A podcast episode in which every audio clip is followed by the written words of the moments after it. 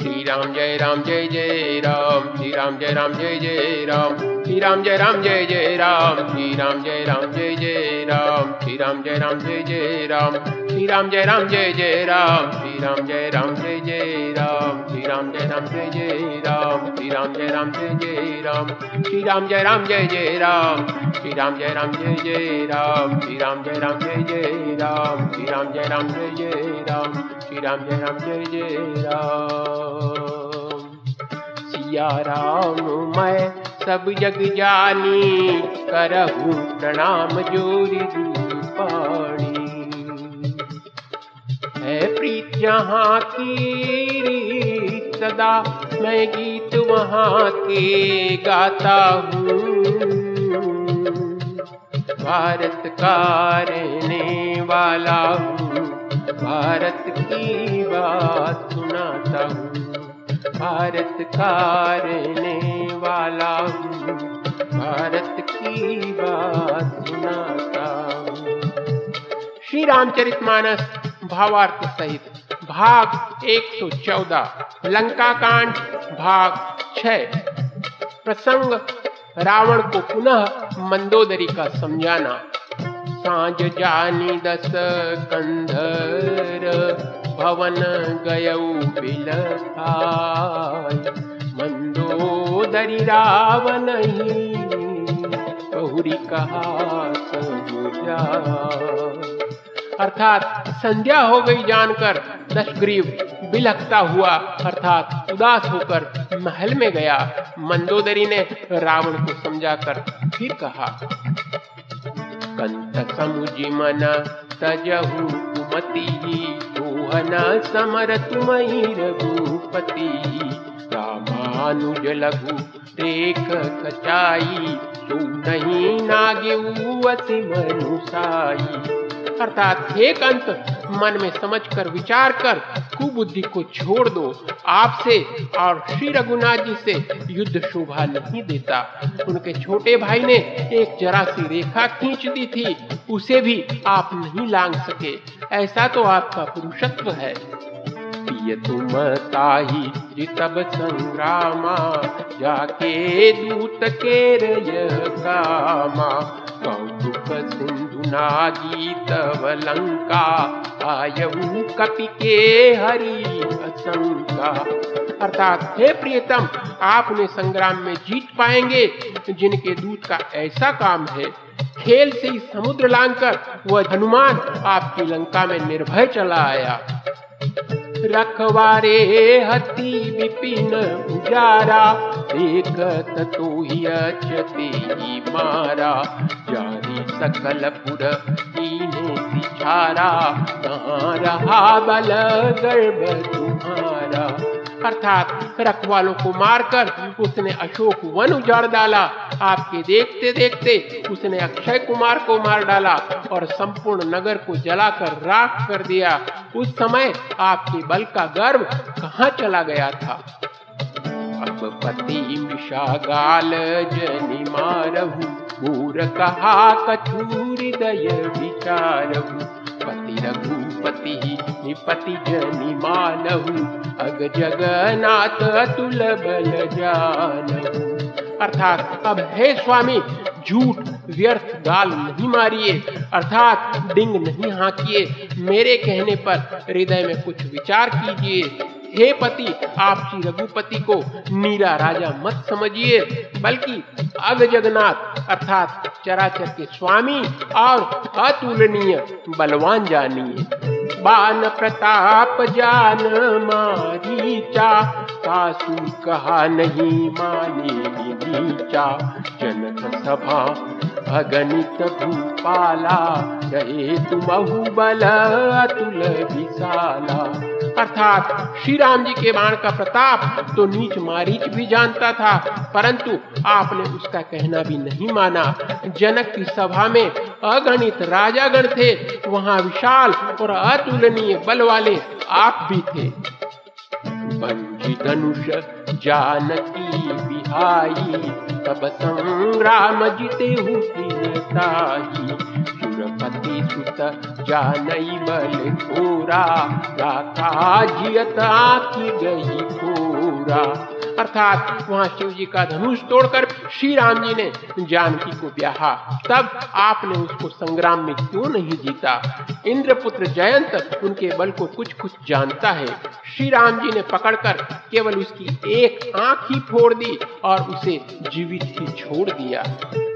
सूपन खा के गति तुम देखी तदपि हृदय नहीं लाज अर्थात शूर्पणखा की दशा तो आपने देख ली तो भी आपके हृदय में उनसे लड़ने की बात सोचते, विशेष कुछ भी लज्जा नहीं आती। बदि विराध खर दूषण ही, लीला हत्यो प्रबंध। पालिए कसर मारयो, ते जानहू दस कंद। अर्थात जिन्होंने विराट और खरदूषण को मारकर लीला से कबंध को भी मार डाला और जिन्होंने बाली को एक ही बाण से मार दिया, हे दशकंद, आप उन्हें समझिए। जलनाथ बंधाय भेला उतरे प्रभु दल सहित सुबेला कारुणिक दिन कर कुल हेतु भूत पठाय तव हित हेतु अर्थात जिन्होंने खेल से ही समुद्र को बाँध लिया और जो प्रभु सेना सहित सुबेल पर्वत पर उतर पड़े, उन सूर्य कुल के ध्वजा स्वरूप कीर्ति को बढ़ाने वाले करुणा में भगवान ने आप ही के हित के लिए दूत भेजा। सभा माज जही सब बल मथा करी महू मृगपति जथा अंगद हनुमत अनुचर जाते रणबाकुरे वीर अति अर्थात जिसने बीच सभा में आकर आपके बल को उसी प्रकार मत डाला, जैसे हाथियों के झुंड में आकर सिंह उसे छिन्न भिन्न कर डालता है। रण में बांके अत्यंत विकट, वीर, अंगद और हनुमान जिसके सेवक हैं। ते ही कहा पिय पुनि पुनि नर कहू मुधा मान ममता मद बहु। कंत कृत राम विरोधा काल विबस मन उपजन बोधा। अर्थात, हे पति, उन्हें आप बार बार मनुष्य कहते हैं। आप व्यर्थ ही, मान, ममता और मद का बोझ ढो रहे हैं। हा प्रियतम, आपने श्री राम जी से विरोध कर लिया और काल के विशेष वश होने से आपके मन में अब भी ज्ञान नहीं उत्पन्न होता। काल दंड गही, काहू न मारा हर ही धर्म बल बुद्धि विचारा। निकट काल जी आवत साई भ्रम हो तुम्हारी नाई। अर्थात काल, दंड, अर्थात लाठी लेकर किसी को नहीं मारता। वह धर्म, बल, बुद्धि और विचार को हर लेता है। हे स्वामी, जिसका काल, अर्थात मरण समय निकट आ जाता है, उसे आप ही की तरह भ्रम हो जाता है। सुत मरे दही पूर। अजहू पूर प्रिय देव कृपा सिंधु रघुनाथ भजी नाथ विमल जसुले अर्थात आपके दो पुत्र मारे गए और नगर जल गया। जो हुआ, सो हुआ। हे प्रियतम, अब भी इस भूल की पूर्ति अर्थात समाप्ति कर दीजिए। श्री राम जी से वैर त्याग दीजिए। और हे नाथ, कृपा के समुद्र, श्री रघुनाथ जी को भजकर निर्मल यश लीजिए। नारी बचन सुनी, बिसिक समाना, सभा गय उठी होत बिहाना। जाई सिंहासन फूली अति अभिमान त्रास सब भूली अर्थात स्त्री के बाण के समान वचन सुनकर वह सवेरा होते ही उठकर सभा में चला गया और सारा भय भुलाकर अत्यंत अभिमान से भूल कर सिंहासन पर जा बैठा। प्रसंग दो, अंगद राम संवाद युद्ध की तैयारी। यहाँ राम अंगद ही बुलावा, आई चरण पंकज तिरुनावा। अत्यादर समीप बैठारी, बोले, बिहति कृपाल करारी। अर्थात यहाँ सुबेल पर्वत पर श्री राम जी ने अंगद को बुलाया। उन्होंने आकर चरण कमलों में सिर नवाया। बड़े आदर से उन्हें पास बैठा कर घर के शत्रु, कृपालु श्री राम जी हंसकर बोले, पालित नय कौतुक मोही तात सच कहूँ पूछ तो रावण जातु धान कुल टीका, भुजबल अतुल जातु जगदीका अर्थात हे बाली के पुत्र, मुझे बड़ा कौतूहल है। हे तात इसी से मैं तुमसे पूछता हूँ, सत्य कहना, जो रावण राक्षसों के कुल का तिलक है और जिसके अतुलनीय बल की जगत भर में धाक है।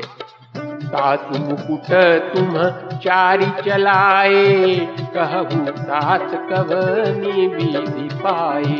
सुतर बाज प्रणत चुतकारी न हो भूपन गुणचारी अर्थात उसके चार मुकुट तुमने फेंके, हे तात बताओ तुमने उनको किस प्रकार से पाया?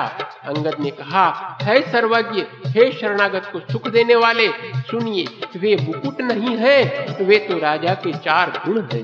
सामदान अरु दंड विभेदा, निपौर बसहीनाथ कहवेदा नीति धर्म के चरण सुहाए, असजीय जानी पही आए। अर्थात, हे नाथ, वेद कहते हैं कि साम, दान, दंड और भेद, ये चारों राजा के हृदय में बसते हैं। ये नीति धर्म के चार सुंदर चरण हैं, किंतु रावण में धर्म का अभाव है। ऐसा जीव में जानकर ये नाथ के पास आ गए हैं। धर्महीन प्रभु पद विमुख काल विबस दस तीस परिहरि गुण आए, सुनहु कोसलाधीश अर्थात दस शीश रावण धर्महीन प्रभु के पद से विमुख और काल के वश में है, इसलिए हे कौशलराज, सुनिए, वे गुण रावण को छोड़कर आपके पास आ गए हैं। परम चतुरता श्रवण सुनी। बिहसे राम उदार समाचार पुण्य सब कहे। गढ़ के बाली अर्थात अंगद की परम चतुरता, अर्थात पूर्ण उक्ति कानों से सुनकर उदार श्री रामचंद्र जी हंसने लगे। फिर बाली पुत्र ने किले के, अर्थात लंका के सब समाचार कहे। के समाचार जब पाए, राम सचिव सब निकट बुलाए। लंका बाके चारी दुआरा, यही बेदी लागिय करहु। विचारा अर्थात जब शत्रु के समाचार प्राप्त हो गए, तब श्री रामचंद्र जी ने सब मंत्रियों को पास बुलाया और कहा, लंका के चार बड़े विकट दरवाजे हैं, उन पर किस तरह आक्रमण किया जाए, इस पर विचार करो। सब कपीस रीछे भीषण, सुमिरे हृदय दिन कर कुलभूषण। करि विचार तिन्ह, मंत्र दृढ़ावा चार्यनी कपी कटकु बनावा। अर्थात तब वानर राज सुग्रीव ऋक्षपति जाम्बवान और विभीषण ने हृदय में सूर्य कुल के भूषण श्री रघुनाथ जी का स्मरण किया और विचार करके उन्होंने कर्तव्य निश्चित किया। वानरों की सेना के चार दल बनाए। जथा जोग सेनापति की सकल बोली प्रभु प्रताप कही सब समुझाए सिंहनाद करिधाए अर्थात और उनके लिए यथा योग्य जैसे चाहिए वैसे सेनापति नियुक्त किए। फिर सब युद्धपतियों को बुला लिया और प्रभु का प्रताप कहकर सबको समझाया, जिसे सुनकर वानर सिंह के समान गर्जना करके दौड़े। हर्षित राम चरण सिर नावही, कही गिरी शिखर वीर सब धावही।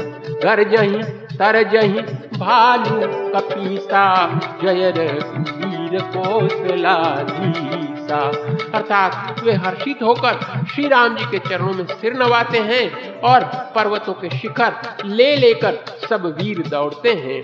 कौशल राज, श्री रघुवीर की जय हो, पुकारते हुए भालू और वानर गरजते और ललकारते हैं जानत परम अति लंका, प्रभु प्रताप कपी चले शंका घटा टोप करी, चहु देसी घेरी, मुखरी निसार बजावन घेरी। अर्थात लंका को अत्यंत श्रेष्ठ अर्थात अजय किला जानते हुए भी वानर प्रभु श्री रामचंद्र जी के प्रताप से निडर होकर चले।